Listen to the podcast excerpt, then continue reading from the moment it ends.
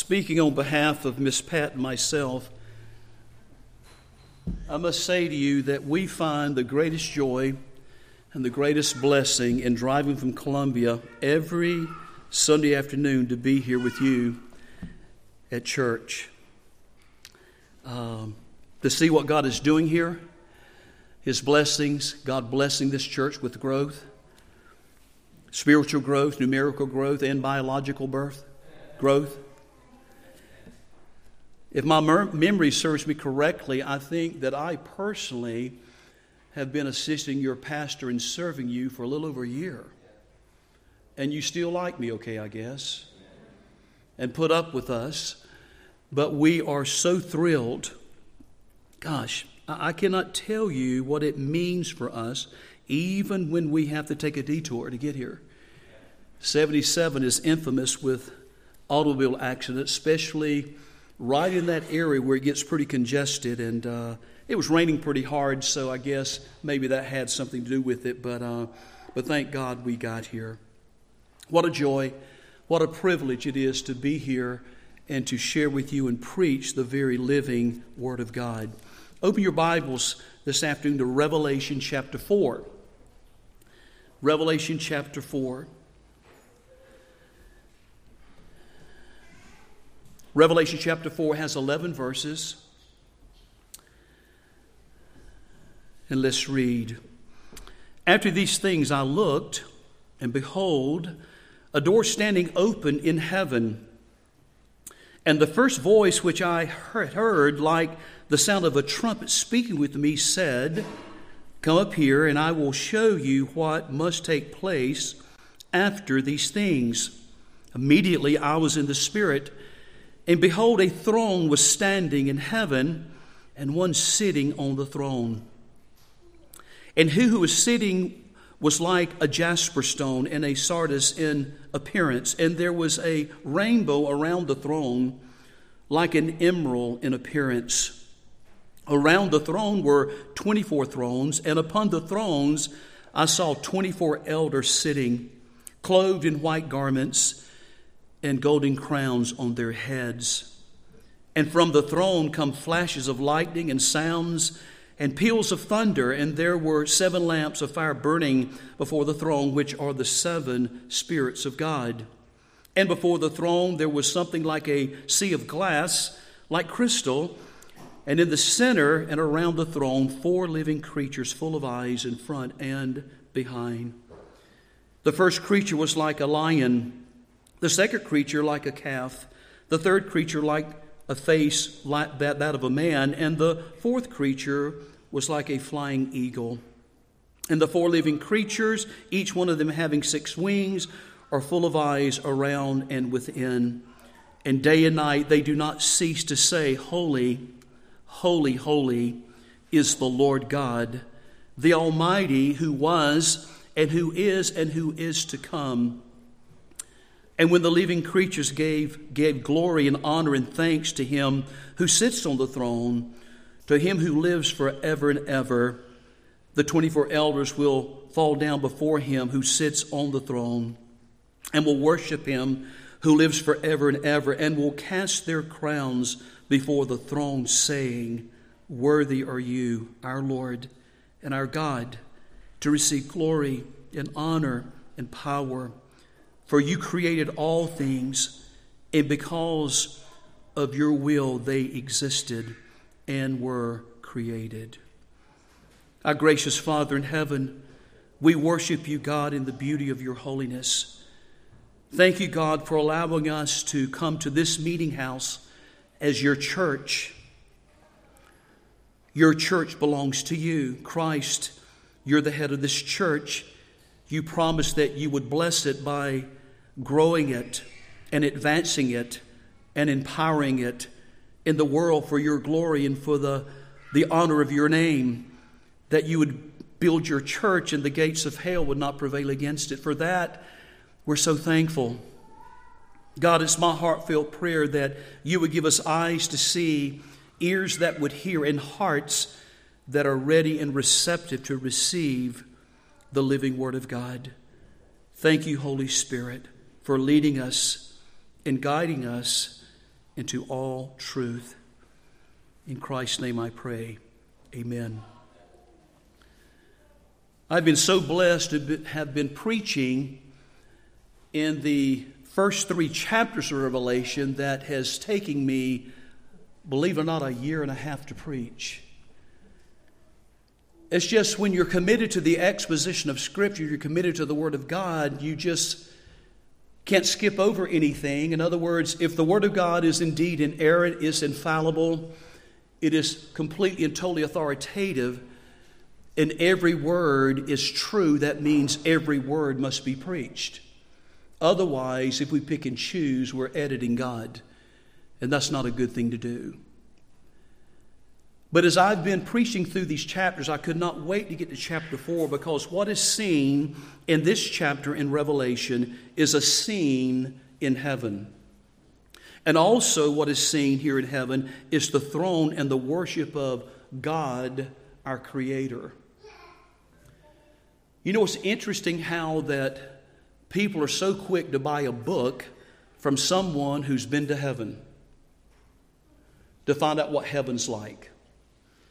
And then many times when you read the book and what you hear is nothing that's consistent with the Bible because there's no real reason to go outside of the Bible to find out what heaven's like. If you want to know what heaven is like, just read the Bible. If you want to know who's in heaven, just read the Bible. If you want to know what God is doing in heaven, just read the Bible. If you want to know what angels are doing in heaven, just read the Bible. If you know what Christ is doing at the right hand of God in heaven, just read the Bible. It is to say that you don't have to go to heaven to find out what heaven is all about. Just read the Bible. Read the Bible. And you can't read Revelation chapter 4, obviously, after we have read this, and especially even chapter 5. You can't read Revelation 4 and not see the glory of God on display. And understanding that His glory is on display, it would, it would be that the only proper response to His glory that is on display would be worship.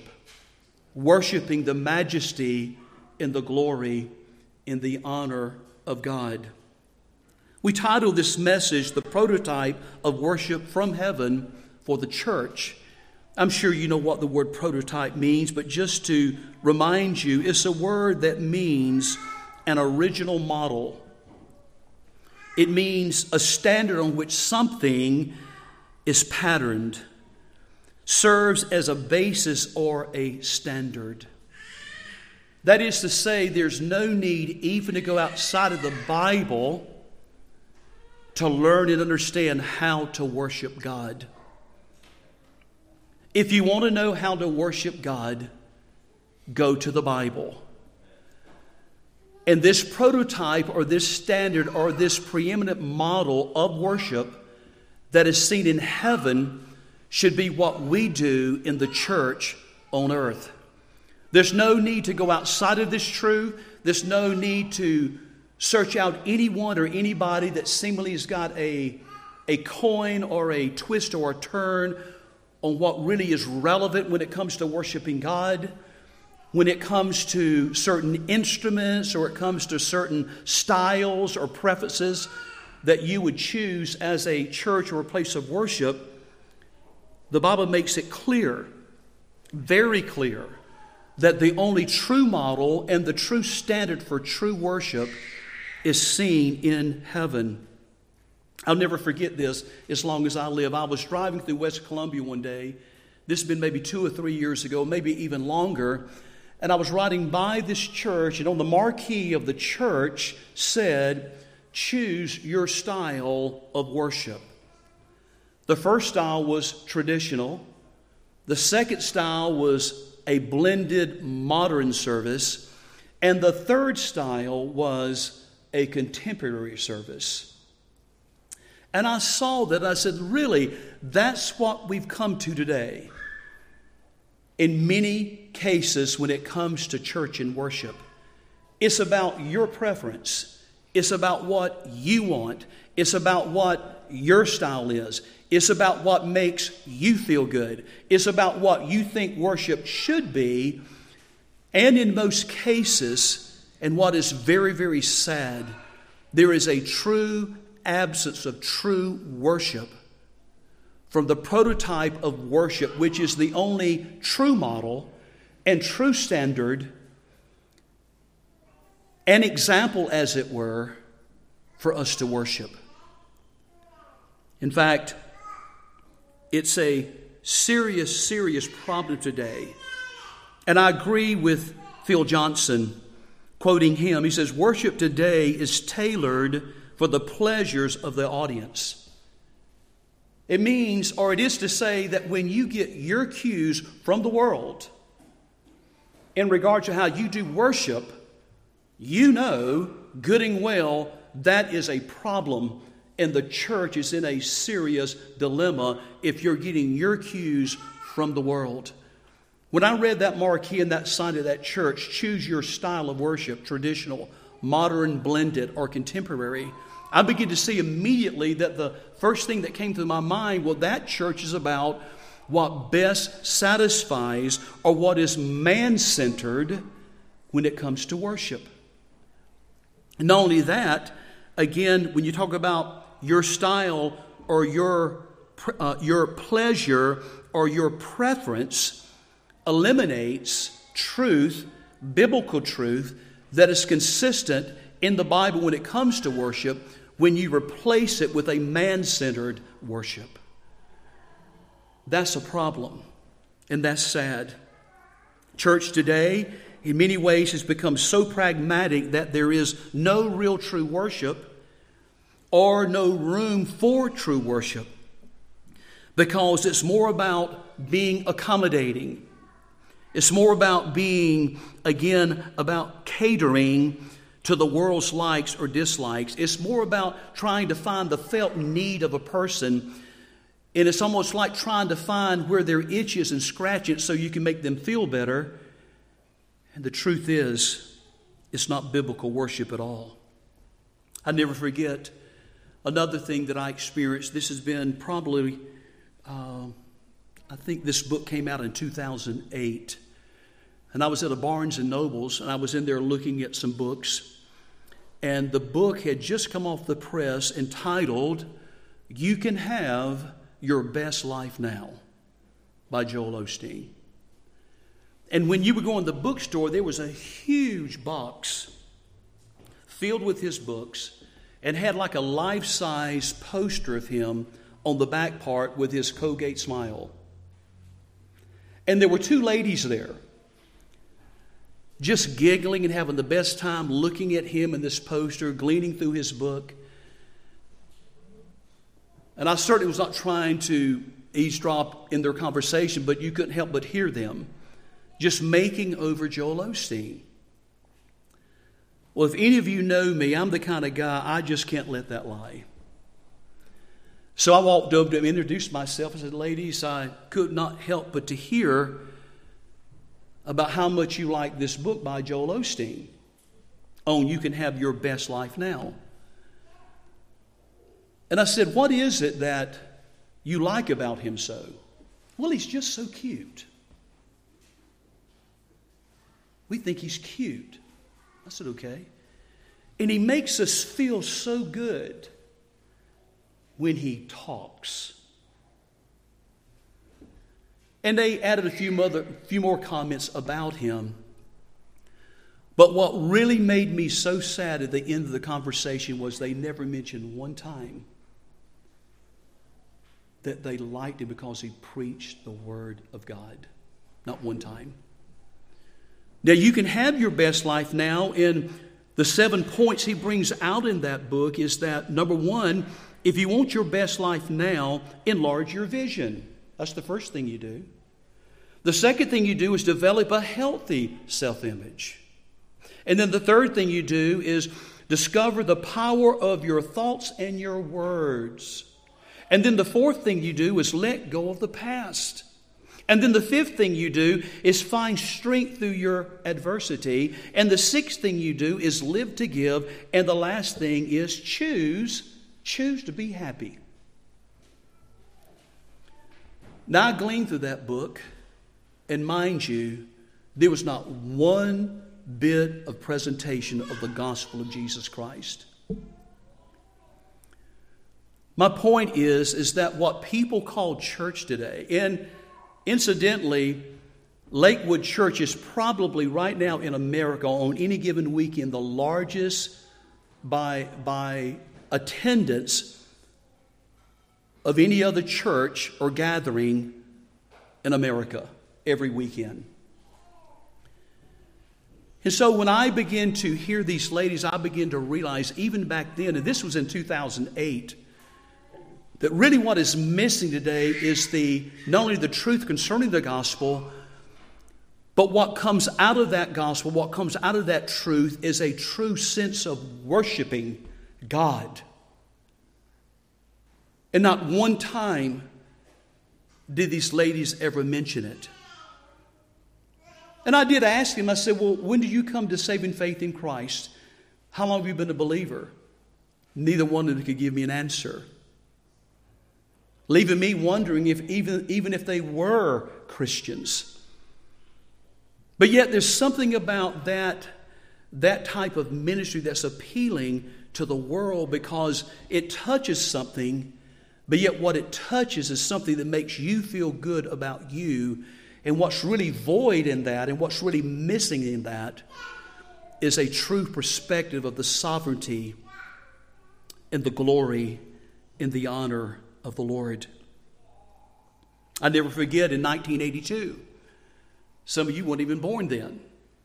But in 1982, a new book came out and it was entitled Self Esteem The New Reformation by Dr. Robert Schuller, pastor of the Crystal Cathedral in Garden Grove, California.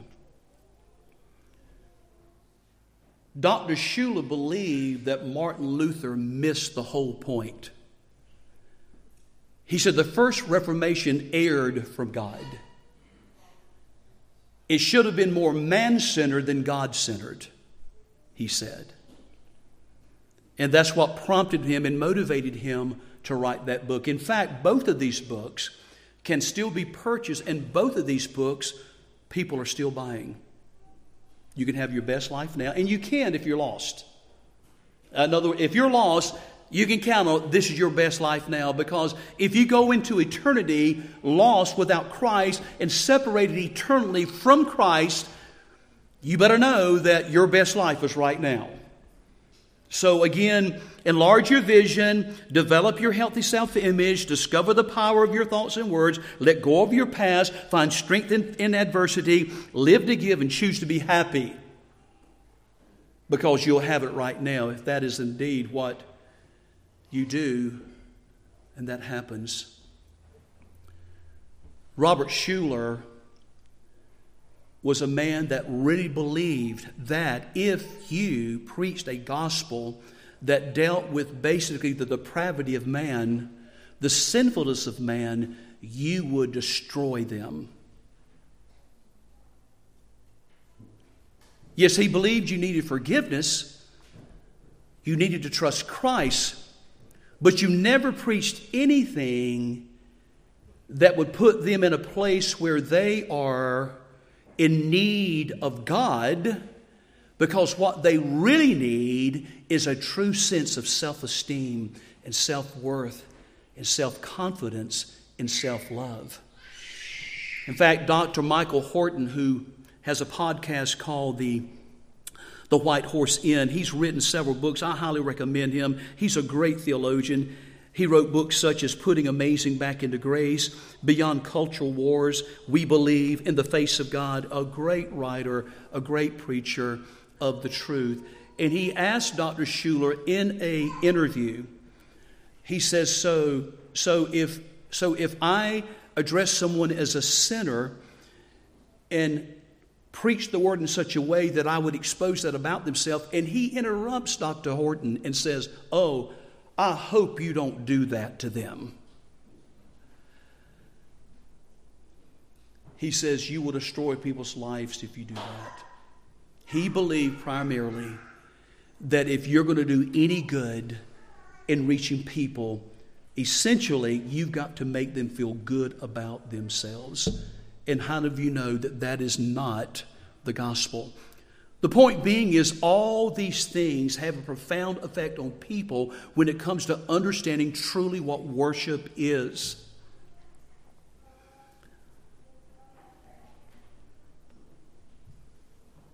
Dr. Bill Hybels, also pastor of Willow Creek Church, who pretty much was the guru of establishing the seeker sensitive model for church. Now, I can assure you, if you read with me and saw the words here in Revelation chapter 4, there is nothing about this worship in heaven that is seeker sensitive. Nothing. Because there's nothing in that worship in heaven that's about you. Worship is not designed to cater to you, it's not about you. But the understood subject of the worship here in heaven is all about God. So, the prototype of worship from heaven is not about worship that attracts the world. True worship is not your preference, it's not your pleasure, it's not it's not your likes or your dislikes. True worship is exalting the worth and the pleasure of God. That's what it is. That's what it is. The standard that the church conforms to is the worship of heaven, seen in Revelation 4. There's the prototype, there's the standard, there's the model. That's what we see. I love what R.C. Sproul said, and I quote him If God Himself were to design worship, what would it look like? If God Himself was to design worship, what would it look like? It's right here in chapter 4. It's right here in chapter 4. And then when you look at that last verse of chapter 4, worthy are you, our Lord, and our God, to receive glory and honor and power, for you created all things, and because of of your will they existed and were created, or for your pleasure they were created. They were created. Now, when you go back to chapter 4 again, beginning of verse 1, John says, After these things, what things? Well, what just preceded in chapter 1. And then in chapter 2 and 3, John's on the Isle of Patmos. We know this very well. He's the oldest of all the apostles. He outlived all the rest of them. He finds himself on an island called Patmos. He's treated as a common criminal for only two reasons because of the Word of God and the testimony of Christ.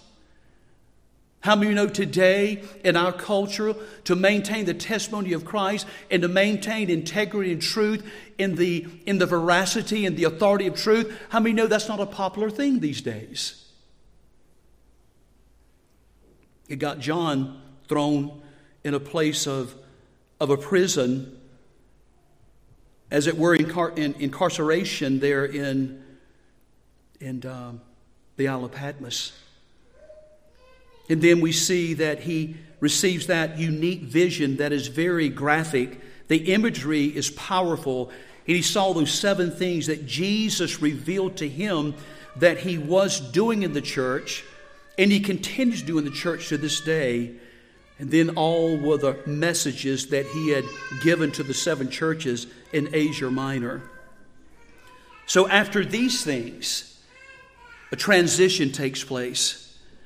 And it says, After these things I looked, and behold, a door standing open in heaven.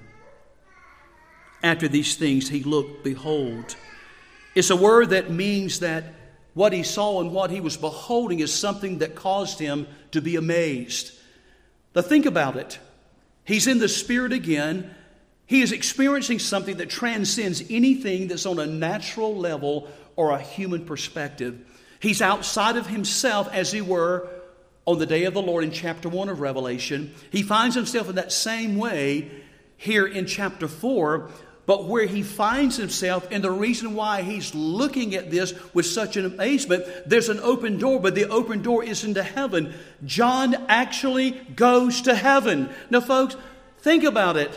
If God was to grace you and God was to grace me with an opportunity to actually see or go into heaven, do you think you might be amazed about that? Do you think there might be a, a, a sense of amazement in what God would allow you to see? I think about Stephen in Acts chapter 7.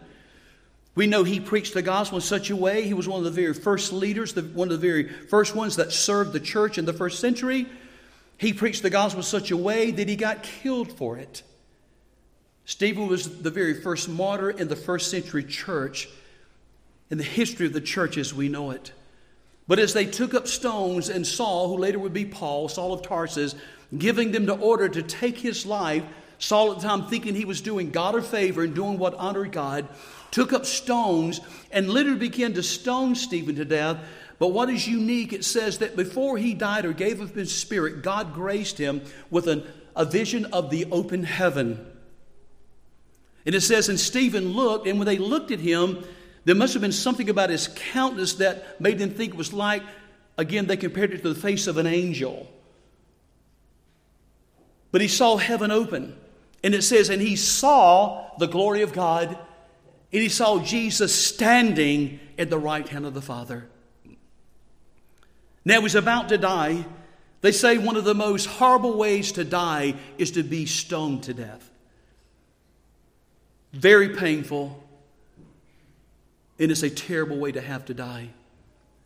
But to know that what he saw probably caused such an amazement for him, even before he gave up his spirit, saying, God, forgive them because they don't know what they're doing. And the moment he took his last breath, hit his heart beat its last beat, he's in the presence of the King of glory, Jesus Christ. John here is in heaven. A door standing open. The door opened, and it gave John access into heaven. 256 times in the New Testament, you find the word heaven. Heaven here is described or it means the abode of God. In Acts 1:11 when Jesus finally ascended after resurrection, he spent 40 days on the earth. And then 10 days prior to Pentecost, he was taken up, he ascended to where he was before he came in heaven, co equal in terms of eternity and deity in heaven with God at his right hand on that throne with God. But they saw him ascend back to heaven, the abode of God. Even the Lord teaches us in the Lord's Prayer, Our Father who art in heaven. And there are many other verses that confirm that heaven is very much a real place. It is the abode of God. And Christ ascended there. It is to say that John here in Revelation 4 is actually in heaven, seeing the open door. And then verse 1 says, The first voice John heard was familiar, but the voice he heard was compared to the sound of a trumpet. That same sound of a trumpet was seen in chapter 1, verse 10 that he heard that voice that sounded like a trumpet was none other than Jesus' voice himself. And he's hearing that voice that is like the sound of a trumpet. For me personally, I'm an early riser. I'm generally up between 4 and 4:30 every morning. I grab my cup of coffee, I'm headed off to my study, trying to catch up on reading, studying, praying. But where I live, in Columbia, um, I'm not far from Fort Jackson, a basic training place for recruits in the Army. And at 5:55 a.m. in the quietness of my study, this is what I hear.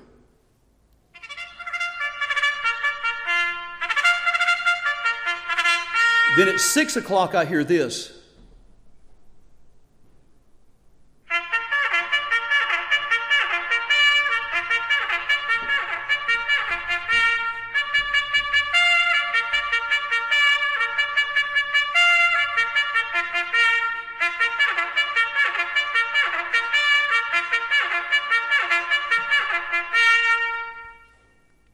Every morning except Sunday morning. Without hesitation, 55 55 a.m., the call, and at 6 o'clock or 0600 hours, reveille. And those soldiers know what that means. There is something about the sound of a trumpet that to me is better than any other type brass instrument. And I love instruments, I love the brass, I love that. But if you have anyone that can play the trumpet like this individual was playing it, hitting every note with precision, hitting every note on pitch, hitting every note with clarity, makes me realize that the the metaphor that is used here, that's compared to the voice of the Lord, is the sound of a trumpet. But that speaks of a, a sound or a voice that comes across with commanding authority.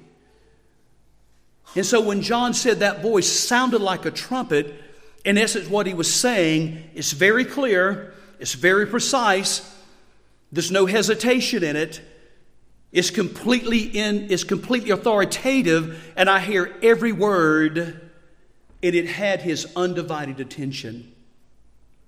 Undivided attention. When you see that and you hear that sound of the trumpet again it speaks of the commanding authority of the word of the lord in regards to his voice sounding like a trumpet. And this is what he said to John, Come up here. Come up here. And I will show you what must take place after these things. Question What truly identifies true worship? What is distinctive about worship? Well, here in verse 2, it says, John says, immediately I was in the Spirit, and behold, a throne was standing in heaven, and one sitting on the throne. The first obvious distinction about true worship is that you have a perspective of God's sovereignty, which in turn gives you a high and right view of God. A high view of God. The model, the prototype for worship for the church in this worship that we see in heaven is the worship that we need in the church. It begins with having a high view of God in all of His sovereignty. It is to say that when you have this, this view of God that identifies what true worship is that's seen in heaven, is to realize that John sees a throne, it's standing in heaven, and what this represents is God's sovereign rule and authority over all the world, over all His creation, over all, period. That's where it begins. We should be, every day of our life, consumed by this. This should be the very thing that motivates our heart and causes such a godly enthusiasm to arise in our souls and in our hearts when it comes to understanding what it is to have a high view of God and to worship God in the beauty of His holiness. That's what we see here. We don't see your preference. We, we don't see your style. We don't see your likes, your dislikes. We see God on display, and He gets all the glory in this in heaven. That should be what we do here in church. It's not so much a horizontal type of worship where we're checking each other out to make sure you're singing right or you're doing the right thing. Is it moving you? Is it, is it doing something you emotionally? No, it's vertical. We have our eyes on God. We understand that worship begins with having a high view of God, and we worship Him in the beauty of His holiness. Sovereign rule and authority. This is the proper view of God. And it says that on this throne that was standing. He saw a throne that was standing.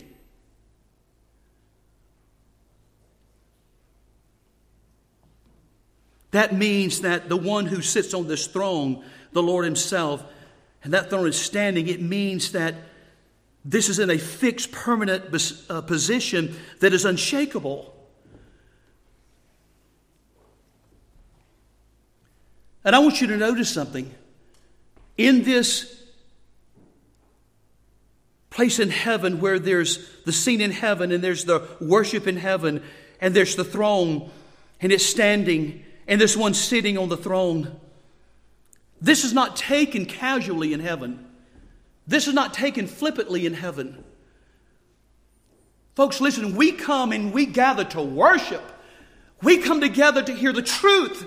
We come together to exalt God and magnify Him in spirit and in truth. Now, if you're Jesse Duplantis, he's got a different view of this.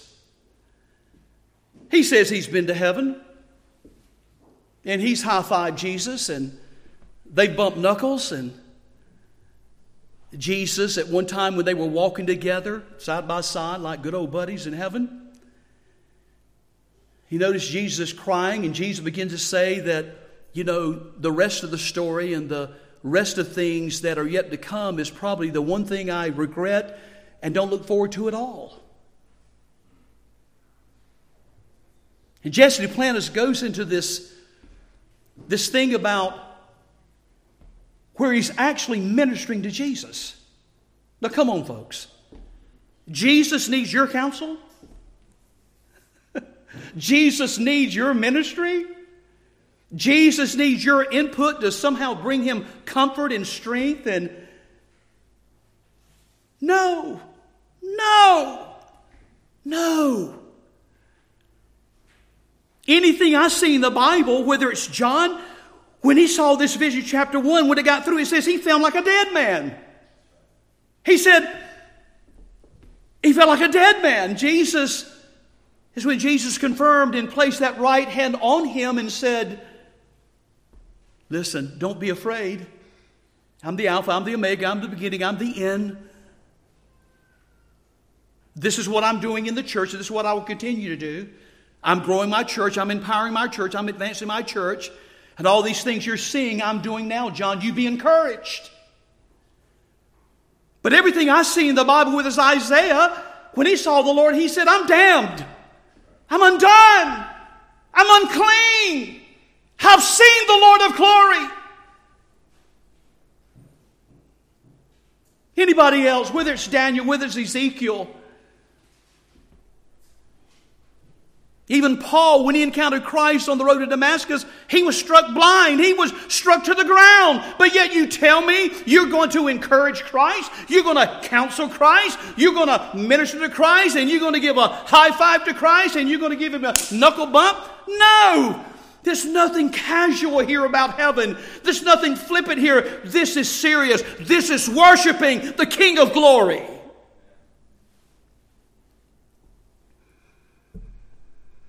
I know I'm excited, but I'm not going to apologize for it because I believe we need to hear this truth in Revelation 4. And to add, Jesse Duplantis says it's not unusual that in his study, Jesus just poop shows up. Gosh, that must be awesome. To have Jesus show up when you're studying? And on this one occasion, he looked at Jesus. Jesus had these tears coming down his face. And like Jesus said, What's up, Jesus? Why, why are you crying for? He says, And then he found himself once again encouraging Jesus. Really? No, no, no, no. That's not the way it is. And there's nothing seen here in Scripture that supports any of that. Jesse Duplantis needs to repent of that and make that right with God. The focus here is clear to see. that in this chapter, of Romans, or excuse me, Revelation 4, that the most preeminent thought in Revelation 4 is the throne of God. 11 times the word throne is mentioned. The focus is the throne of God. When you look at chapter, chapter 4 and you begin to look at verse 2, 3, 5, part of 5 into verse 6, latter part of verse 6, and then verses 8 through verse 11, you see that the throne is looked upon and seen from every, per, every possible angle in heaven. We see a perspective of the throne, as it says here, verse 2, on the throne. Verse 3, around the throne. Verse 5, from the throne. Latter part of verse 5 going into verse 6, before the throne. Latter part of verse 6, uh, the center or the middle of the throne or around the throne. And the last thing there, toward the throne. Toward the throne. That's the focus here. God, His throne, His majesty, His glory. Says He's sitting, sitting on the throne. This high view continues with a seated position, a seated posture. God, the Creator, the Sovereign One, is seated as ruling and reigning. John does not specifically name the one sitting on the throne, but we know who it is. It's obvious. Again, Isaiah said in 6 1, I saw the Lord sitting on a throne, lofty and exalted, with the train of his robe filling the temple. Daniel saw a vision of heaven in Daniel 7 9 through 10. The prophet Micaiah saw the Lord on his throne in 1 Kings 22 19. He says, I saw the Lord sitting on his throne and all the host of heaven standing by him on his right and on his left. The psalmist said in Psalm 47 8, God reigns over the nations, God sits on his holy throne. Ezekiel is another great example biblically of the throne of God that has a lot of very similarities spoken of here in Revelation 4, seen in Ezekiel chapter 1. And as I said, there's nothing casual about this. This is no walk in the park, nothing flippant about this. This is heaven. This is God. This is the lofty one. This is the exalted one that we worship. Isaiah, Daniel, Micaiah, Ezekiel, even John were all struck. There was fear, there was reverence, there was awe. A high view of God, a high view of His sovereignty. The only response to that greatness is worship. So when you say the word worship, what do you mean? What is meant by worship? Worship is a word that means to extol the worth of something. The word extol is a word that means to exalt, to glorify, to laud, to praise lavishly. The word worship is found in the Old Testament 165 times. The Hebrew word there is pronounced saha, S A H A, and it just means to bow down. It just means to bow down. It's speaking of a posture that the only real response to the holiness and the righteousness and the goodness and the power and the glory and the sovereignty and having that high view of God is, is a posture where we bow before the King of glory. Psalm 96, verse 9 says, Worship the Lord in holy attire, tremble before him, all the earth. Psalm 29, 2 says, Ascribe to the Lord glory to his name, worship the Lord in holy attire, or worship the Lord in the beauty of holiness. Psalm 86, 9 says, All nations whom you have made shall come and worship before you, O Lord, and they shall glorify your name.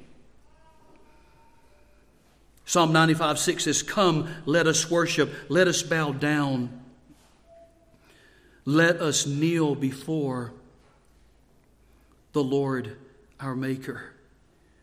Psalm 99, verse 5 says, Exalt the Lord our God and worship at his footstool. Holy is he. Psalm 99, verse 9 says, Exalt the Lord, our God, and worship at his holy hill, for holy is the Lord our God. So many more scripture about what it is to worship God. Everything indicates and points to a high view of God. But then, even in the New Testament, you'll find the word worship there 54 times in the New Testament. Of the 54, 22 of those worships are found in Revelation. 22. The worship there is proskuneo in the Greek. It means to, it means to make obeisance, obeisance, or to reverence. That word obeisance is a word that means a gesture or a movement of body. And we see that example of what obeisance is when it comes to reverence and worship the Lord in the New Testament. Revelation 5:14 says, "And the four living creatures kept saying, Amen, and the elders fell down and worshiped." There's the obeisance. There's the gesture or the movement of worship. They fell down. They worshiped him. Revelation 7:11 says, "And all the angels were standing around the throne and around the elders and the four living creatures." And they fell down. There again is the obeisance. There is the gesture of movement, body movement. They fell down. They worshiped before the throne and worshiped God. Revelation 11 16 says, And the 24 elders who sat on their thrones before God fell on their faces and worshiped God. Revelation 15 4 says, Who will not, who will not fear, O Lord, and glorify your name? Fear there is awe and reverence. Who will not have reverence and awe and fear, O Lord, and glorify your name? For you alone are holy. Sola, you alone, you are holy, for all the nations will come and worship before you, for your righteous acts have been revealed. And then Jesus said in John 4 24, God is a spirit, and they who worship him must worship Him in spirit and in truth. Well, I got through with the introduction. I'm thankful that I'm going to get another opportunity to preach because we're not through. We've got some more to cover here in Revelation 4. I want to encourage you that you would realize that in true worship, it's not you, but it's Him. It's not your likes or your dislikes. It's not your preference. It's not what you necessarily choose. It is simply going to the Word and seeing fully and completely that the prototype of true worship is seen in heaven, and that's the way we are to do it on the earth. A high view of God on the earth. Let's pray. Gracious Father, thank you. Thank you for your word, your truth. God, I believe with all my heart we're living in a day where we should certainly take this very, very seriously and understand that you've created us for your pleasure your honor. And the way we see that we do that best in response to who you are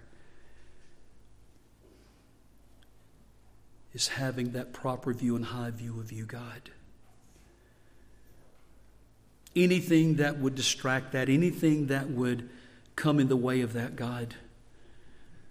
If there would be any way, any sin found in our hearts here today, God, that you would take the flint knife of your love and go to the deepest crevices of our heart, expose that sin, that we might repent and love you and worship you in the beauty of your holiness. For that, God, we give